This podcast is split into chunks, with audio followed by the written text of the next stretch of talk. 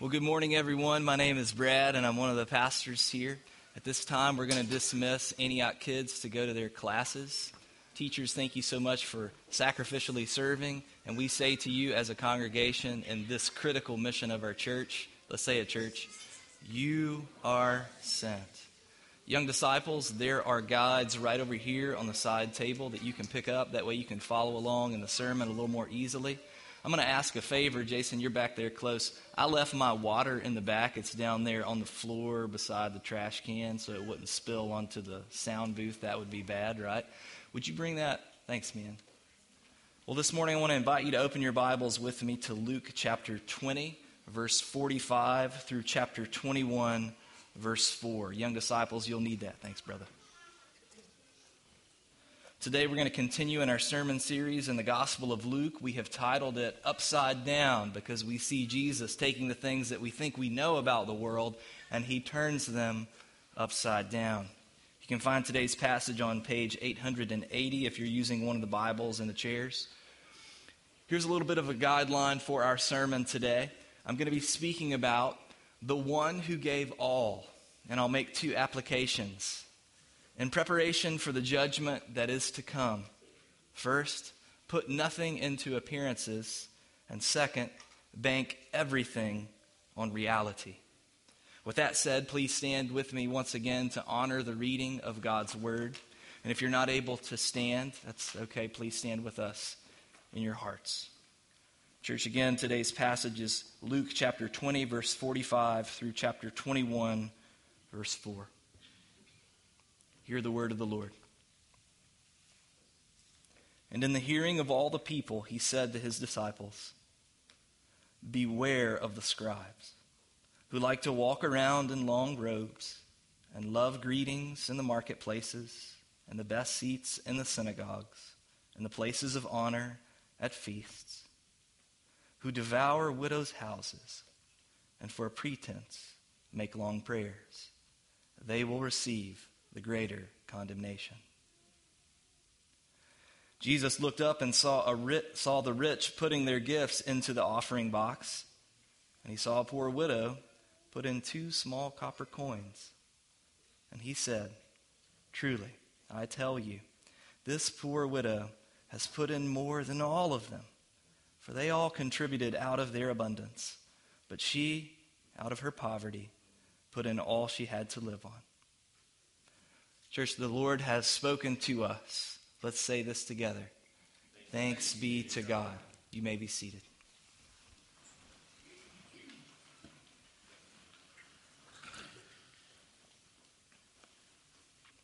Well, since it's Derby weekend, arguably the greatest and most beloved racehorse of all time is. Well done. I thought I would get some argumentation here, but we're all agreed. It is Secretariat. Now, some of y'all say this because you've seen the Disney movie about him, and that includes the backstory of his owner, Penny Chenery, who inherited a horse farm that was in danger of going under. The story goes that she banked everything on this foal named Secretariat eventually, even declaring down the road that he would win the Triple Crown. Who would have thought that this relatively new owner and a woman in a predominantly male business was worth paying attention to instead of being overlooked? Well, if they didn't, they should have, because not only did Secretariat win the Triple Crown, but after 50 years, he still holds the record for the fastest time in all three races. Here's why I start with this. So, last Sunday, when I was looking at the next scheduled passage to preach in Luke, I realized that we were about to overlook something worth paying attention to. As you know, the section of Luke that we've been in has walked us through the Holy Week narrative, the events that are leading up to the crucifixion of Jesus Christ. We've watched him as he's gone to the temple every day to teach the people and confront the religious leaders and to warn about the coming judgment. And the drama is building to this most climactic moment in all of history that will take place on a hill called Calvary. And yet, right here in the middle of all this suspense is four verses where Jesus sits down calmly and calls everyone's attention to a widow who's so poor that she's in danger of going under. So if Jesus is unwilling to overlook her, neither will I. We have much to learn from this woman, and it begins with this Put nothing into appearances. Young disciples, you need to write that down on your guide appearances. Adults, I would encourage you sitting with your kiddos and the slide passes by quickly and it's like, what was that, you know, 10 letter word that was up there? Help them to write it down and spell it out as a part of kind of walking them through what it means to sit with God's word in worship. Jesus starts with the contrast to this woman. We read in verse 45 And in the hearing of all the people, he said to his disciples, Beware of the scribes. Now, if you remember during this week, Jesus has taken on the Pharisees, he's taken on the Sadducees, and now he's going to handle the scribes. The scribes, they were supposed to be experts in the law. Their Old Testament heritage was amazing. Listen to this. They were the ones who got to write down and copy God's word for others to be able to access it. They also transcribed the decrees of kings. Now, in the New Testament age, they ruled on matters of the law because they were scholars of it, experts upon it, and they were able to draft legal documents on anything from marriage and divorce all the way to loans, inheritance, mortgages, etc. If anyone should have been ready for Jesus' teaching, it should have been the scribes.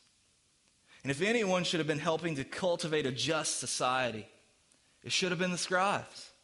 But instead, Jesus exposes their actions for all to see. Look at verse 46.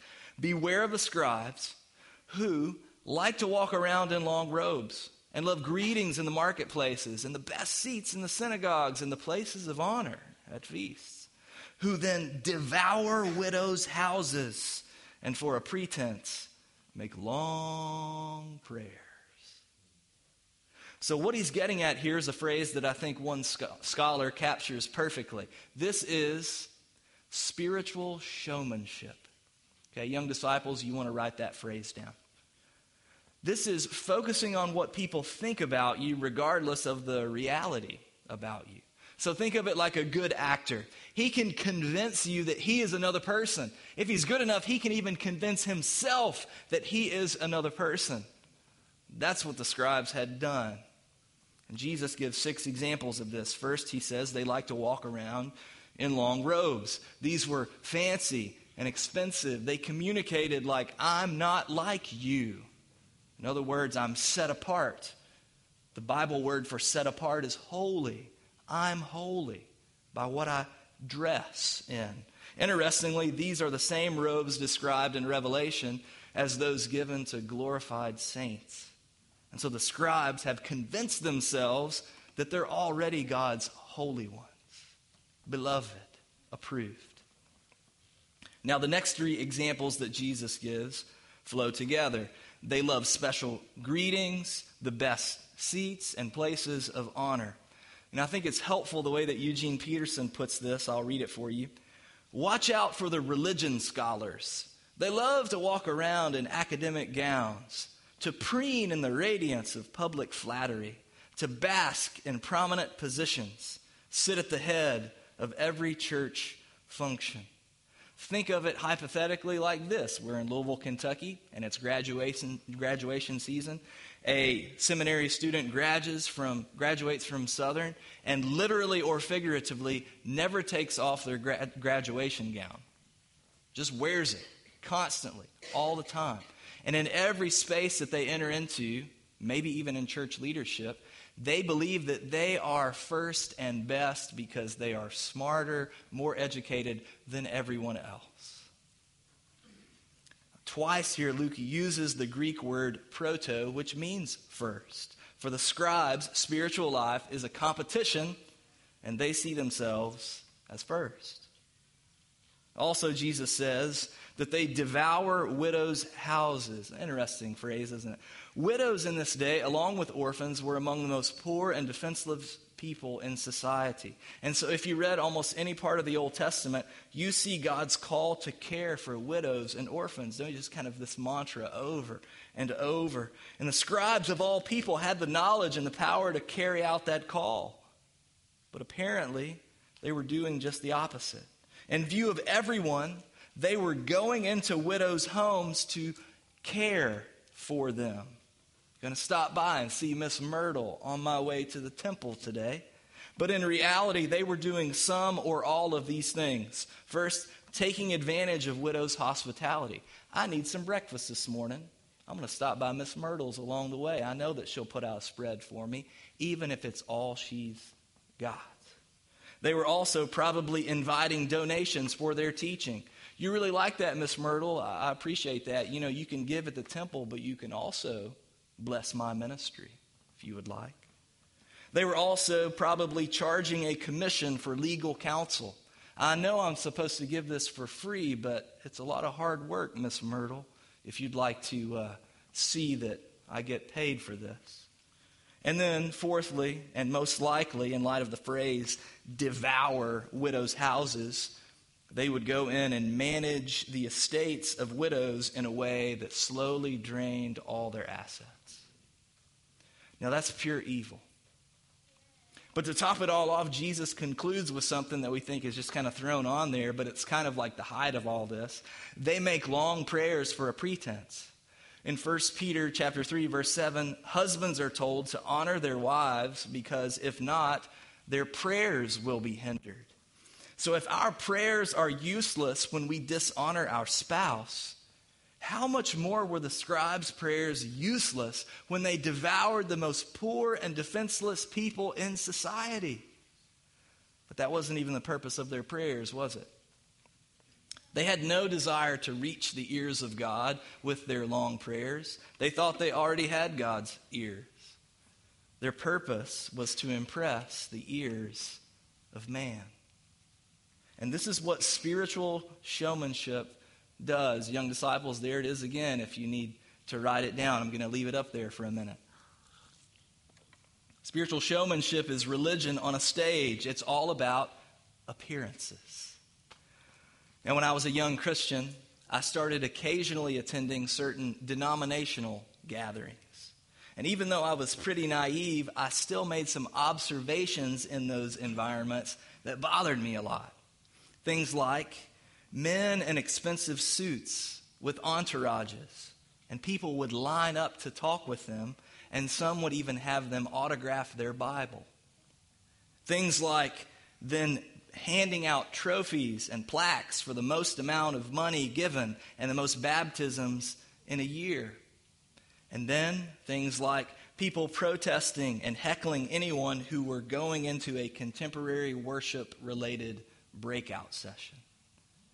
And all this obvious pretense was like repulsive to me. And I vowed, like, I never want to be a part of this. But the older that I've gotten, the more I've realized I'm not really any different at heart.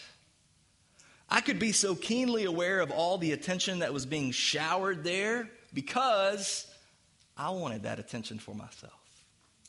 I want people to notice me and try to meet me, to like my clothes and my haircut. I want people to be impressed with my preaching and my writing, to invite me to special events, and to follow me on social media. I do. It's in my heart. And the truth is, all of us have our own ways of being a showman. If Jesus were to describe us like he did the scribes, I thought this week, like, what would he say? Maybe some things like this. They talk about the books they're reading or the podcasts they're listening to or the things that they're doing when their intimacy with me is almost non existent. Or they have every answer on social media, but they lack any actual relationship of love with the people to whom they decree. Or they talk about their struggles when much of it is actually mood swings based on how they feel others are perceiving them at a given time. And this is why in the passage Jesus gives his warning to the disciples. He's not talking to the scribes at all. He knows how easily even we as his people can act like the scribes, which should be a fearful thought because of verse 47. He says of them, they will receive the greater condemnation in proportion to others who die apart from Christ. Those who pretend to be pious examples will be judged more severely.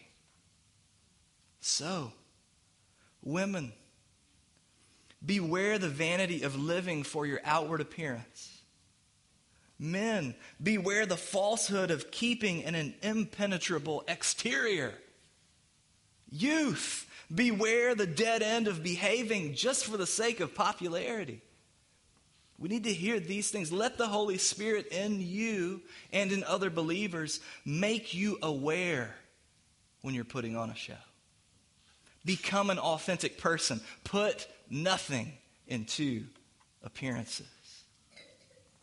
Instead, bank everything on reality. Young disciples, you need that word bank. There's a little shorter one to write down this morning. Now, what do I mean by reality? Well, it's not what the scribes were living in. You see, they had helped to build an entire system that made them the beneficiaries. And that system said this Follow our counsel and our example, and God will be pleased with you. And this explains why we read at the beginning of chapter 21 Jesus looked up and saw the rich putting their gifts into the offering box. Now, in this part of the temple, the religious leaders had set up 13 trumpet shaped offering boxes. This is not told in the Old Testament anywhere. They chose to do this, and all of them were for different designated gifts. And the system called for people to come and show off their donation to the temple. And it may have even been that your donation was announced for people to hear. Jesus, in another place, actually says that the Pharisees, when they come to offer, a trumpet is blown. Perhaps that was literal. Like, can you imagine what you drop into the offering basket is announced for everyone to hear? And so the idea was the more that you put in, the more pious you appeared. And so the people came and gained merit. The religious leaders got richer, and God was really happy with all of it, right? Like, no way. Like, this was a total false reality they were living in. And yet, the tragedy of this wasn't how it benefited the rich, but how it took advantage of the poor. Look at verse 2. And he saw a poor widow put in two small copper coins. Young disciples, you want to write that down. Two coins. Think about this. The assumption in that day was that if you were poor, that meant that God was displeased with you. Now, that's not true, but that was the assumption in that day. So, according to the system, if you wanted to get back on God's good side, what would you do? Yeah, you'd give more money, right? You'd go to the temple, you drop in a big offering, it would be announced, and people would say, okay, this person's doing better. God must be pleased with them. And that's just what this widow is doing. She's playing into the system that she's been taught to play into. She is described with the Greek word penekron, poor, but still having something. Now, she's in danger of going under, but she hasn't quite gone under yet. That's what that word means. And she dropped into the trumpet two coins, both of which were worth one eighth of a penny. Now, can you imagine? $1,000. $500. Everybody's like, ooh, ah. And then, like 0.25 cents, right? So everybody's like, wow. Can you believe how little this lady just dropped in? The only reason that people would have paid attention to it would have been to snicker. That's it. Wow, this woman won't even spare a penny for God. He must be really displeased with her. But Jesus doesn't snicker. Instead, he said, verse 3 Truly I tell you, this poor widow has put in more than all of them. Now, taken literally, this means she gave more than all of them put together. How could that be? Well, we get a hint of it in the different word for poor that Jesus uses here. It is not penachron, it is ptoche, destitute. As soon as she dropped those two coins, she became penniless because that's all she had. She has now officially gone under. She can go home and die. In terms of percentage given and how much left over for yourself, no one else had even come close to this woman. She, according to the system, is the most pious person of all, even though it's upside down. And Jesus continued, For they all contributed out of their abundance, but she, out of her poverty, put in all she had to live on. Amazing. She is the one who gave all. Young disciples, that is the significance of her dropping in those two coins. She gave everything. But here's the thing the expectation for us at this point, and if you've heard this, this passage preached before, you probably know what's coming. The expectation for us at this point is to praise the widow and condemn the rich and apply this as a motivation for giving to the church, which might be setting up its own kind of system, right? Hey, look at the scripture. You should give to the church. We can build a bigger building. But that doesn't seem to what Jesus is getting at here. Really, like he's just finding the widow worth paying attention to. And he's making an observation about what's been happening here in the temple. And we have to remember these four verses. Know you've been reading through the Gospel of Luke, you come across these four verses. It's why they're not preached very much. It's kind of like, what's going on with these? Like, this is kind of random. Why does Jesus even look at this widow? Well, it comes between over 30 verses that are devoted to condemning the scribes. It's not contained in Luke's gospel, that's in, contained in Matthew's gospel. It's longer than what Luke includes. And then after these four verses are over 30 verses on how Jerusalem is going to be completely destroyed. The system is going to fall. So, what is the connection? How, why would Jesus, why would Luke put this right in the middle of these two big passages of condemnation? The connection is the system built on false reality. You see, why was this widow down to only 0.25 cents? We don't know. But could it have been that the scribes had devoured her house? You see, just like if you were poor in this day, it was common to think that being widowed was also a sign of being displeasing to God. Therefore, to channel a widow's finances toward religious things was to the scribes helping them out, getting them back in God's good graces with a little bit of advantage to yourself. My goodness, how wicked could a system be that takes the most poor and defenseless in society and drains them down to penniless in the name of God? According to Jesus, that kind of spiritual showmanship is only worthy of one thing to be judged until one stone is not left upon another. That's what he goes on to say. This is the 16th century Catholic Church selling indulgences to the poor in order to fund St. Peter's Basilica. And this is 20th century prosperity preachers telling people to sow money into their ministry in order to gain health and wealth. And this could be any one of us who does not have this spiritual sincerity. This is a person of transparency, vulnerability, and trust, like we talk about cultivating in our family groups. This is living not according to man made laws and systems, but according to God's law, which is fulfilled in loving God and loving your neighbor as yourself. This is continually growing in the awareness of your sin and therefore in the awareness that you are often unaware of your sin. This is living in reality, the reality that judgment is coming, which will condemn the showman and reward the sincere.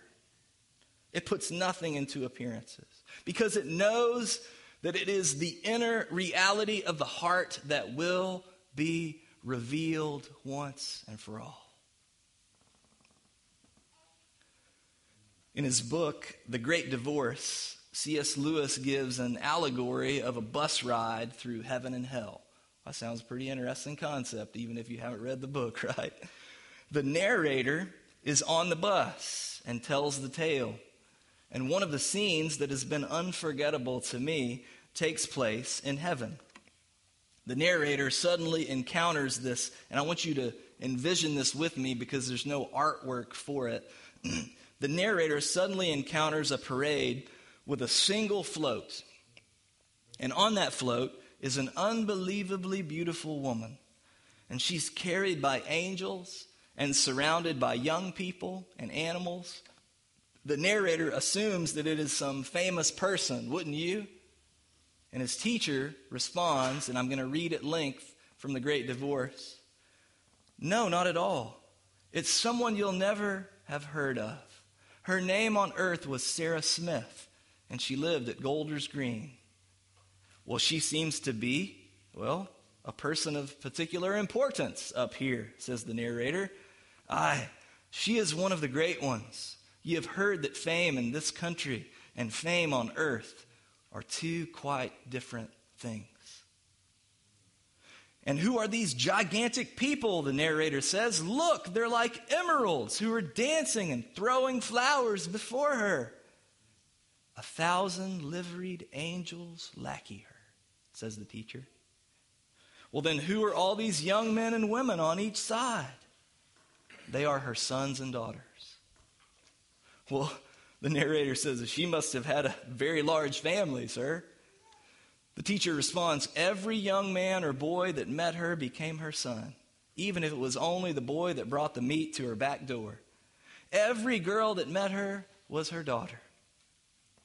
The narrator, being distracted, says, Well, what are all these animals? Responds, They are her beasts. Every beast and bird that came near her had its place in her love. In her they became themselves. And now the abundance of life that she has in Christ from the Father flows over into them. And I looked at my teacher in amazement, and he said, Yes. It is like when you throw a stone into a pool, and the concentric waves spread out further and further. There is joy enough in the little finger of a great saint such as yonder lady to waken all the dead things of the universe into life. Like, why did you do that, Pastor Brad? That was a long reading from a random story in a weird book. Who knows if the crazy cat lady down the street who can't come to church but loves Jesus with all her limited faculties will one day be lackeyed by a thousand liveried angels? What if Ed Cinnamon passing out suckers to every child he loves? I asked him if I could talk about it. What if he will gain a greater reward than the guy who stands up here every Sunday and impresses everyone with his eloquent words and his seminary education? This is the upside down nature of God's kingdom. No one on that day in the temple saw the piety of that woman and the impropriety of the scribes. But Jesus revealed it. Stick close to him and he'll show you what's worth paying attention to. He'll make you ready for the coming judgment. Y'all put nothing into appearances. Like the appearance of Penny Chenery. Never having a winning horse is what it appeared, right? Remember that little foal secretariat that she took a chance on? When he died, it was revealed that his heart was almost three times as big as a normal thoroughbred's heart. Instead of eight pounds, 22. Like that's the size of my, my chunky eight month old. That's why me and Katie have big arms. That was reality, though you couldn't see it throughout his life. And you remember that man who was considered so not worth paying attention to anymore that he was crucified between two thieves and then buried in someone else's tomb. When he died, it was revealed once and for all that he was the only Son of God. Instead of staying dead in three days, he rose again. That's a heart a million times bigger than any human heart that ever existed. That was reality. It was our corrupt system of a sinful world that drained all the life from him. It was him who put in more than all the saints of all the ages put together. Like he was the one who gave all. He is the one who will be given the parade of all parades, won't he? And he is the one who will soon bring judgment for every evil showman and reward for every sincere saint. Bank everything on that reality in your life, and you'll be okay. You'll be okay. Because he alone can give you the power over spiritual showmanship. He alone can enable you to say this with the Apostle Paul like, I've been crucified with Christ. You know what he's saying? When Jesus gave all, like I gave all too. I've been crucified with him. I died up there on the cross with him. It is no longer I who live, but Christ who now lives in me. And the life that I now live in the flesh, I live by faith, not in myself or what people think of me, but in the Son of God who loved me and gave himself.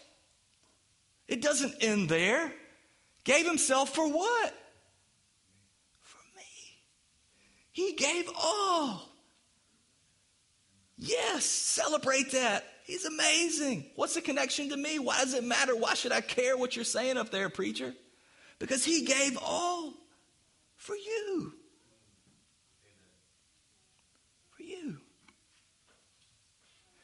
He gave all for me, and now He lives in me. So now I have the power and the freedom and the joy to give all for Him.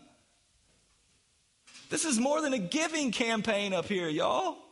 this is like not to the church, but to Him. All my money as He would want me to use it. And not just all my money, but all aspects of my life as He would want me to use it. Like my household, my school, my work, my phone, as He would want me to use it. And not just all aspects of my life, but all seasons of my life as He would want me to use it. Old age, which may seem overlooked in the eyes of the world but Jesus is paying attention. Or middle age, which may seem too busy to breathe. But he says every day of it was written down in his book before one of them came to be. And if you knew the number of his thoughts coming at you in middle age, they would outnumber the grains of sand. Or what about young age, which may seem insignificant? But he says don't let anyone look down on you because you are young, but you set an example in love, faith, purity. And we get to see that very thing this morning, church. As a young man comes to be baptized, proclaiming his faith in the Lord Jesus Christ rather than his faith in himself. You see, ba- baptism is one of the most important steps of obedience that a Christian can take. It is a declaration and a display of the total salvation that Jesus has already provided for us. There's nothing about these waters that's going to wash anyone clean. Jesus' blood alone does that. But we do this as a symbol, as a sign that points to that greater reality. A person is, is lowered into the water. Yes, we are Baptists, so we, we put them down all the way underneath in a minute. If they won't go down, we just got to shove them all the way down because we got to immerse in there. That's what the word means, all this. But here's the thing it's a person acting out, this is the drama ministry of the church, acting out the, the crucifixion, the death of Christ all the way into the grave, and then the resurrection of Christ. We don't hold them down. We might make them blow some bubbles while they're under there, but we do bring them back up, okay, ultimately to this picture of the resurrection. And today,